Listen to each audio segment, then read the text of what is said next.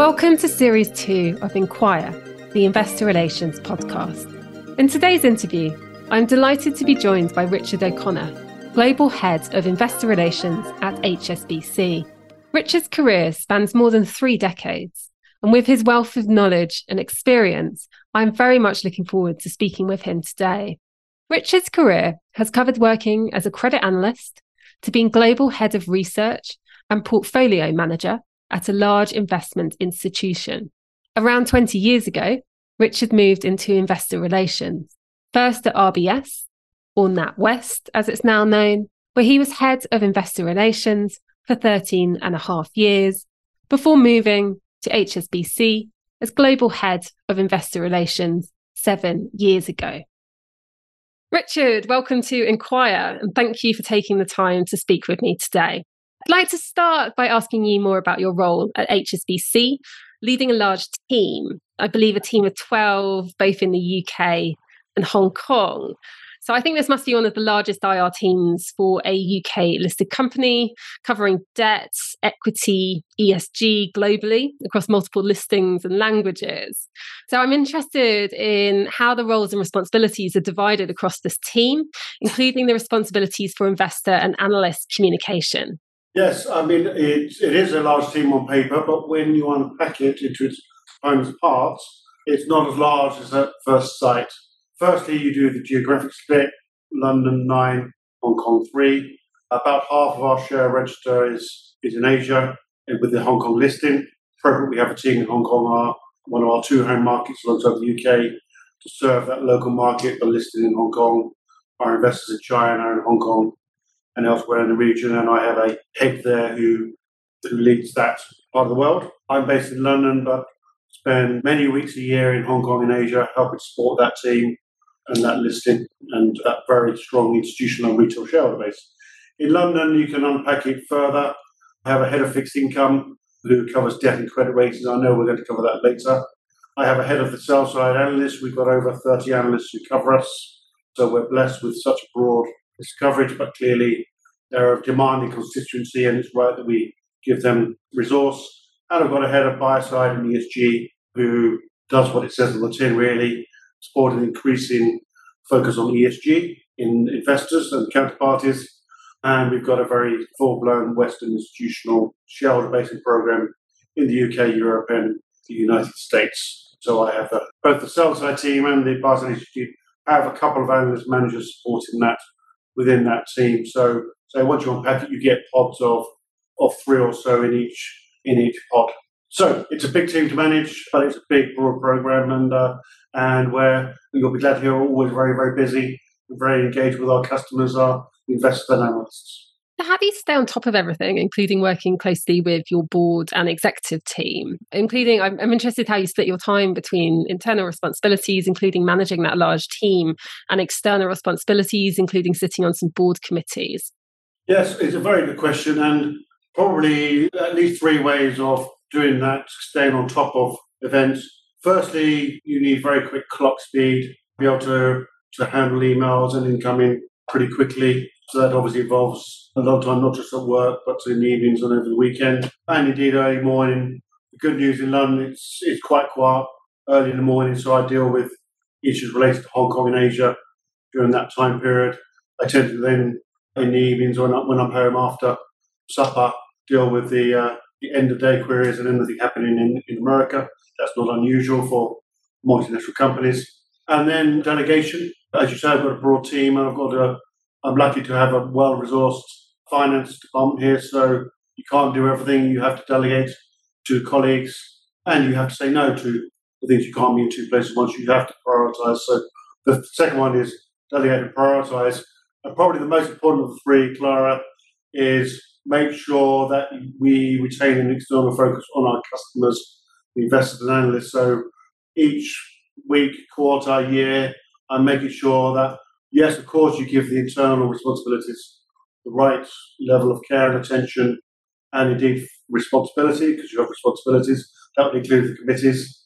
Again, there are committees at HSBC, but I, I defer and delegate where appropriate, where not appropriate, obviously attend.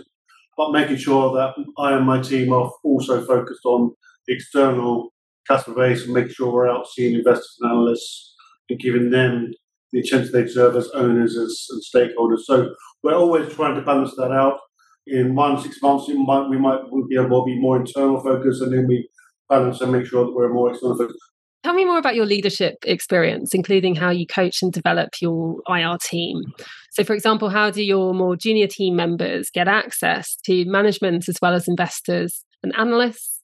Yes, I suppose look at my, my career history. I've, I've, built up teams of analysts on the investor side going back, built up team of originally seven or eight and then probably 15, 16. So my sweet spot as a as a manager leader, reasonably small teams are between five and six and 10 and 15.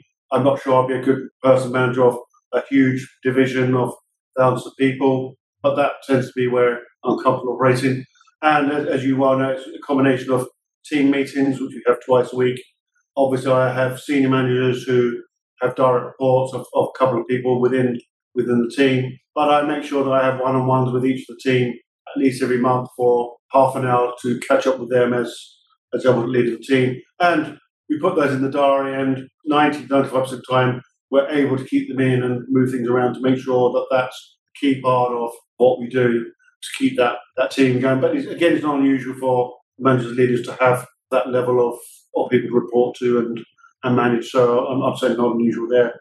And then uh, coaching and mentoring, look, I've done it increasingly over the last 10 or so years. IR professionals in other organisations, internally within HSBC and before, helping support uh, up and coming um, uh, leaders, women's networks, and diversity networks. And it's something which I've increasingly able to do as, as you get more senior experience in life, and of course, get reverse mentoring where people mentor me, young people mentor me, and very much help out in some of the new areas of technology and focus, such as AI and cybersecurity. So I've had the benefits of mentoring myself over the years.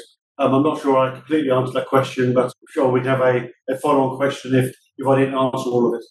How do you hire into your team? Is it mainly internally? And is working in IR seen perhaps as a stepping stone for career progression within HSBC? It's very much a combination.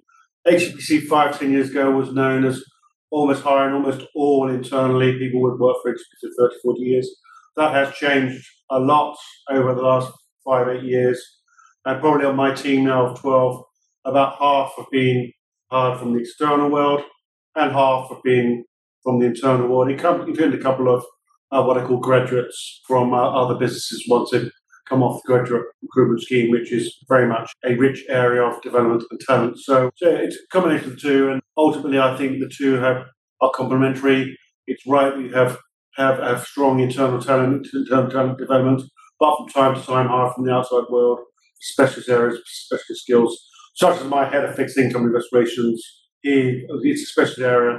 He had a specialist skill in that area as a fixed income analyst, and we brought that skill base into the firm to complement our existing skill basis. So very much a, a combination. I'd encourage people to keep an open mind and not just, just focus on one career path. We all have to be quite pragmatic and balanced these days. HSBC has primary listings in London and Hong Kong and is also listed in New York. It's the third largest listed company in London with a market capitalization of around 125 billion. So, given how many people there are in the organization and how much there is to do, do you feel that you get enough access to management? And I'm interested in how you prioritize that time you do have with management to ensure that you get all of the information you need, for example, for results presentation. And also, how do you prioritize management's time with investors? On paper, it's a huge organization across over 60 countries. Depending on how you measure it, certainly over 220,000 employees. But as ever, when you unpack it, obviously you have the board, the CEO, the CFO, the business heads, and ultimately we're engaging with those, I'm engaged with those on a day to day basis. You don't see them day to day. In some small organizations, you can just walk around the office and see them day to day. That doesn't happen here. So you have to, again, be very clear with your diary, making sure you're catching all your take opportunities when you do meet them. Be very, very formal in results prep sessions to make sure that they are diarised well ahead of time so that both the management team get the appropriate level of preparation and support, and also to clearly that we're also getting the formal materials required. And again, we do that. We have a we have a network around finance, and we have a whole lot of briefings and, and a whole process to make sure that that we get the material in, in investor relations, which we then obviously unpack, package up into the external presentations which you see on the websites. That's your best, which every IR team should have. Here, we're obviously more well resourced because we get more information because it's a more complex firm. But the principles of the process are the same, whether you're a small business or, or a large multinational. You just need to have more more formality, if you like, in a firm like HSBC to make sure that we're hitting the deadlines, getting information, engaging with the relevant individuals. I'm part of the finance executive team, and all the business and geographic CFOs are on. So we're always talking about what's happening in their world, what, what's happening with results, what the themes are, what the issues are. There's a constant clearinghouse of ideas and exchange of views. In terms of investors, how do you prioritize management's time to ensure that investors get sufficient access to the team? Probably not that different to other large, let's call it FTSE 100 companies. We do split the program what I call West and East. Obviously, they're interlinked, but clearly the East from Hong Kong, that's managed out of Hong Kong, and then the West was managed out of London. But we have the normal roadshows in London, Edinburgh, Europe, and the United States, not that different to other FTSE 100 companies. We're fortunate that HSBC is present in, all, in almost all the major capital cities in the world. So we have executives traveling, let's say, through New York or Paris or in Singapore and Hong Kong all the time. So you have to practice, say, to the CEO or the CFO or the chairman, keep an eye on their diaries when they're in New York for a few days. Can they have a morning or afternoon to do three or four investor meetings, group meeting? So it's not that we have to do bespoke travel for IR. We have people in the region doing because we're in those regions. So ultimately, it's again, it's a diary management piece. But we do do formal targeting, as you'd expect. Again, not particularly different to any any other Western firm. What is different in Hong Kong and Asia is that a fast developing region in terms of fund management, institutional fund management, the Chinese fund management industry, and that's probably, in some respect, 20, 30 years behind the Western institutional management piece in terms of the development and the growth of fund management in the region. So there we're keeping an eye on emerging themes, growth of the Chinese fund management community, growth of sovereign wealth funds in the region, growth of superannuation funds in areas like Australia and New Zealand. So we have to be fast footed and quite dynamic, but again, the same principles as, as other firms. We just have to do it in both the West and the East. Just on the Asian investor point, I note that since 2016, you have diversified the HSBC shareholder base by geography and type. So I understand you've increased Asian investor ownership from around 35% in 2016 to around 50% from 2020. Was that a specific target? Or perhaps more of a reflection of those trends you've just mentioned, which reflect the development within that market of its institutional investor base? I think it's a combination. Of, around that time, there was a scheme connecting Shanghai Stock Exchange with Hong Kong. We've had big inflows from there with one particularly large institutional investor, but it's not just that institutional investor, it's others, both in China and around the region. And so we have benefited from growth in funds under management, growth in wealth in Asia in the last six, seven years. But we've also been we've been more systematic. We've made it much more like a Western style investor relations program so that we are targeting institutions, growing institutions based in Hong Kong, Singapore, and elsewhere, uh, making sure we're covering those countries and those institutions, those sovereign wealth funds, which we probably weren't doing 10, 15 years ago, where that scene was much less developed. So it's a combination of pipe between Shanghai and Hong Kong, growth in wealth and region, including retail growth and growth in institutional active fund management community, which you haven't seen in the West. It's those three and, and us having a more systemic program over the last seven, eight years in Hong Kong and Asia. And just on your roadshows more broadly, I'm interested in how you split that work across your team of 12. I'm assuming a high proportion of the Asian investor engagement is, is handled by your team based in Hong Kong, but that could be. Yeah, I'd use the Asian region as an example, but you could apply that to our fixed income program, our sell side program in the UK, and indeed our Western program. So the team in Hong Kong would see, would at least offer see the large institutional investors in the region between two and four times a year. And depending on how active they are, certainly there's a number of institutions in Hong Kong who do see us four times a year, both the team in Hong Kong and the management team and indeed the group team, like the CEO, CFO, when they're in Hong Kong. But of those institutional investors, I would see them at least once a year as the global head, so that if something went wrong or one of my team was away on holiday, they would be able to contact me. Same principle in fixed income, sell side. So yes, it is run from Hong Kong, but there's oversight from the group and there's support from the group from myself and the group executives led by the chairman, CEO, and CFO when in region. So there's a layer into it where the local team run the program, but you have support and you have the group providing that level of engagement as well. And that's that's useful where firm like HSBC, if you're in Hong Kong and Asia, sometimes what's happening in the UK can be quite opaque. So it's useful that we can explain our very strong UK business to them and vice versa. When our Asian teams are in London, we, we make sure they go see the institutions in London so that they're getting support, so that they can understand developments in Hong Kong and China and indeed wider Asia. So it's a layered program. And you can apply that to the other facets, be it fixed income sell side or indeed the West. And how do you use corporate brokers, if at all, to support with that investor marketing? Yeah, we do uh, use corporate brokers for intelligence and targeting and roadshows. Amongst top investors, certainly both in Hong Kong and, and indeed London or Edinburgh, we very much do direct outreach and organise those meetings ourselves. We would then have our, our brokers organise group meetings, and in other locations, we would have local support. For example, a surprisingly large number of very strong institutional investors in Denmark, we would use a, a Danish local broker there to organise our Danish roadshow. That's just one example out of 12 or 15. Other examples would, of course, be Canada, Spain, or Italy. So we use we use it in combination. Again, luckily that we have the resource team to allow that direct outreach. We also have direct outreach in governance as well, and that sort of thing. We use brokers to complement that program and help resource that program but we're making sure that we have direct contact with our shareholders and not just overly rely on brokers for that. Makes sense. And in terms of internal communication on IR matters, how do you manage that across such a large organisation? Yeah, again, email or, or the other channels of the website. Put, put something on once, then 220,000 people can read it. Doesn't matter if it's 1,000 people or 220,000. So I don't see the size of the organisations being inhibiting here. A more recent event, so March 2023, HSBC purchased Silicon Valley Bank's UK business for a pound. So that must have been quite an interesting process to be right in the middle of. Yes, it was interesting. And you've had a few activist campaigns between 2020 and 2023. I believe you chaired the activist working group at the relevant times during this period.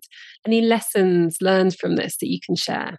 Yes, you can do all the background preparation you like, and that is definitely worthwhile. I would recommend it to all relevant parties that you have that plan. What do you do?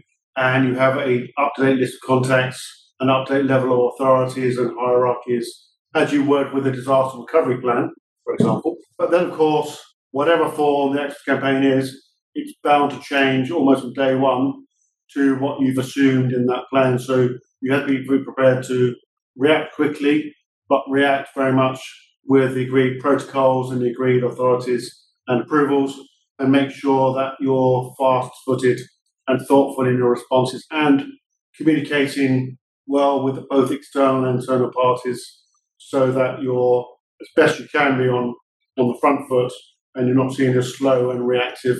So that requires, guess what?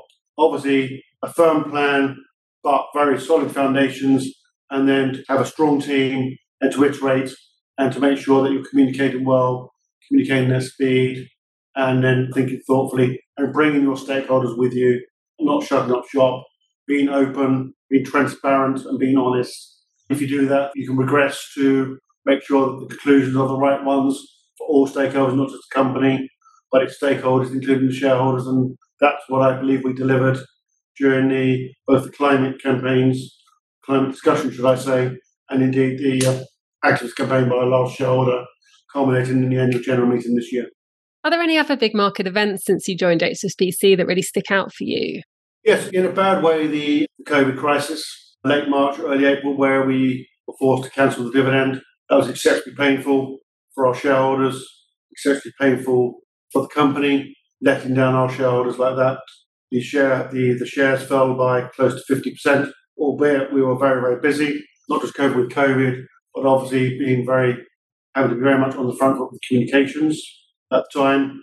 Just remind you, Clara, 40% of our shareholder base are retail, majority of which are Hong Kong retail, and they've owned our shares across generations, passed down in the family, close to a million Hong Kong shareholders. That's just the direct shareholders, including families. It's a large chunk of Hong Kong. So we're not going to let them down. So that was very, very painful. And the recovery since then has got us partially the way back. So the share price recovery, restatement of the dividend, the announcement of a potential special dividend next year, subject to us getting the proceeds of our sale in Canada.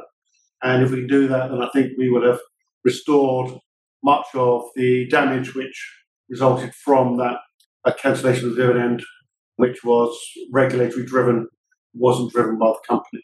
On a more positive note, that we've done, uh, conducted many very successful seminars with our shareholders and analysts, showcasing our businesses, most notably in the UK and in Asia. We've done two week-long seminars, one in 2018, one earlier this year. You think about investor relations, how much preparation goes into a one-hour results presentation. This was a whole week, five days, including dinners, external speakers such as politicians, regulators, 45 analysts, investors, 280 slides. This is what, what I call the marathon of investor relations, and that went well, and, and we, we pulled that off. Yeah, certainly the feedback was very, very good. So really impressive achievement, I think. Lots of our clients are doing capital markets events this year, and even just for a, a couple of hours for worth of presentation, I know how much work goes into these things. And your team have been recognised and received awards for effective communication with stakeholders. Is there anything you could as- ascribe this success to? We're fortunate to be well resourced, and the firm has performed well over the last couple of years, building back up from that base with COVID. I've always had a philosophy throughout my years on both the investor side and investor relations of being open, uh, honest, transparent, and being proactive. That I think is something which which I think the market the market appreciates. I know because I was a customer of that on the investor side, and I saw companies do that well, and I've obviously learned from those companies 20 plus years ago. I've learned from peers and companies throughout my 20 years in IR how to improve things because we've always needed to improve, including including me during my career. And ultimately, if you do that and you do that consistently over a period of years, then that gives you a reserve of goodwill, which I think the best recognition is direct feedback from shareholders and analysts themselves. But obviously, if you get external awards, that's very nice as well as external recognition. Not something we explicitly push for or indeed promote, but ultimately, if we do get that, and people do mention us in, in surveys, that's uh, that's always very nice and uh, always very pleasing to see. And by the way, we also study that that if somebody else is doing well and get awards, a well done them, and b how can we learn from them and what they're doing better than us to help we improve over the next year or two. Agree completely. Every time we have the IR Society Awards, for example, we always look at who the winners and key nominees are and look at what they're doing and why they have won the award. And that's really interesting insights. The other great source of insight as well is asking fund managers which companies they rate from a communication perspective. And that can throw up some interesting examples as well from a disclosure perspective. Yes. Me more, stepping away now from HSBC, Tell me a little bit about your IPO experience in investor relations. So I understand you worked on the direct line IPO, which included the retail tranche. Obviously, we've talked a little bit about HSBC's high proportion of retail ownership in Asia. So tell me more about your experience working on this IPO. Yeah, this was at uh, my time RBS now NatWest. RBS was, was required to divest two institutions, one of which was Direct Line, one of which was Citizens Financial Group, a very large regional super regional in the United States, which I also helped support that back in, in 14. So that was obviously in the New York Stock Exchange. So done very much by the by the team in the US, support from the likes of myself. Both institutions I had to help our head of IR and bring an IR team into the organisation. In both cases, we obviously did pre-IPO marketing and seminars with uh, slides showing a walk to a higher return on equity, for example and that was pre-IPO. And obviously, for the Direct Line one, that was the first IPO in London really for quite a while. And we insisted on having a retail tranche, which was successful. And we had very good demand for that retail tranche because it was a well-known brand name. We had the support of some of the, the retail broker specialists in the market for that. and that was one which we're pleased to. It's quite high profile. You'd have had the press be negative if the retail shareholder wasn't included in that. So ultimately, that was a successful IPO. You're going back now close to 10 years ago. But that and um, obviously my experience elsewhere meant uh, I do have experience in the retail shareholder base, but nothing prepares you for HSBC and that 30% shareholder base in Hong Kong, which remind you is close to 50 billion pounds in its own right, held by families and institutions for generations. And the loyalty, and they're all customers as well, by the way. Every single one is a customer. And the loyalty shown by that shareholder base to the company, the sport, is unbelievable. They are critical. They're very critical, rightly so, of the dividend cancellation. We have very lively shareholder meetings equivalent to AGMs in Hong Kong each year. We did the first one post COVID. We allowed 5,000 people wanted to attend and were, were travelling to the meeting. And unfortunately, we could only get 1,000 in because of COVID restrictions. But these are huge events. Very, very nice people. Can be rightly critical and wanting better performance and higher dividends, and rightly so.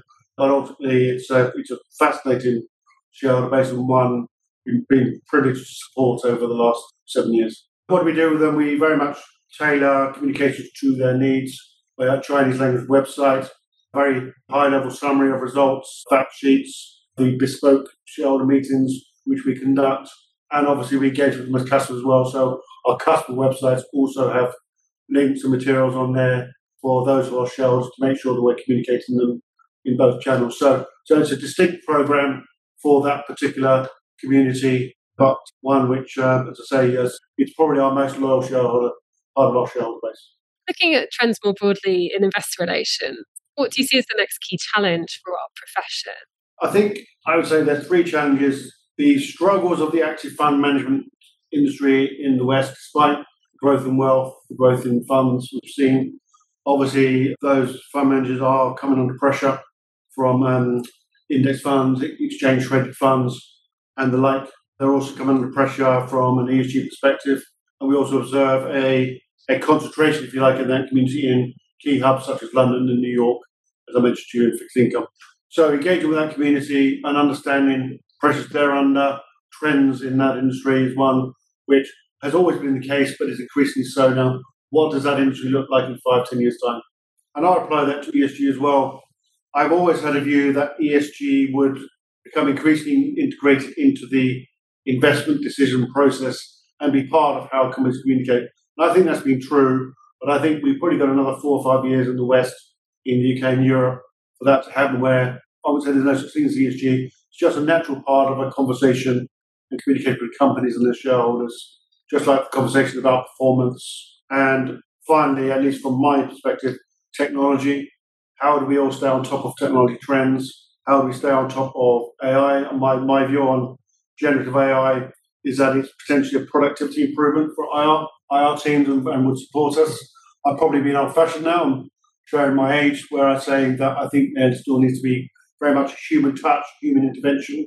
What motivated you to move into investor relations and what do you enjoy most about investor relations? When I look back and I've, I've, assessed my strengths and weaknesses and skill base over the years, uh, IR has tended to suit that those strengths and weaknesses in terms of the analytical background, the investment background, and then obviously the ability to communicate not as the world's best public speaker, but be able to talk around the table to our customers, the investors, about the company, the industry, trends, having a good conversation and helping that information flow between companies and investors and other counterparties. Increasingly, we're seeing IROs move into non executive director roles, either alongside their day job or towards the sort of end of their career. Why do you think that transition from IRA to NED works so well? I think that boards are, and boards of all shapes sizes, are increasingly looking for both IR teams and other advisors to help navigate a very, very complex world of that e- ecosystem. If you like, some of the trends I described, the active fund management community, the growth in Asia, growth in Asian fund management, to some extent the demise of active fund managers, to some extent the difficulties that the London Stock Exchange has experienced, de-equitisation of pension funds and life funds and other funds in the UK, which I much regret. So they are finding to navigate. You're getting lots of activist challenges from all sorts of directions. Every industry has has its challenges, and to have people who can help navigate that, who have an external perspective, an external perspective of arguably your most important stakeholder group or groups outside of your customers, i.e., your investors and that investor community and the agencies around it, I think boards find valuable because don't forget, boards would have very strong finance skills or technology skills or company secretary skills or operation skills and of course management skills. You think about the CEO and managing the businesses. I think they're complementary, which is why increasingly people are thinking about that in terms of investor relations and being at the board. That's the reason why I think it's an increasing trend and one I think we should support, given we should all support companies getting very strong external viewpoints to help guide them. Richard, thank you so much for your time. I've really enjoyed listening to your insights, as I'm sure our listeners at Inquire will do too. And thank you for joining Inquire, the Investor Relations podcast. Please look out for our next episode in conversation with senior investor relations professionals in the UK.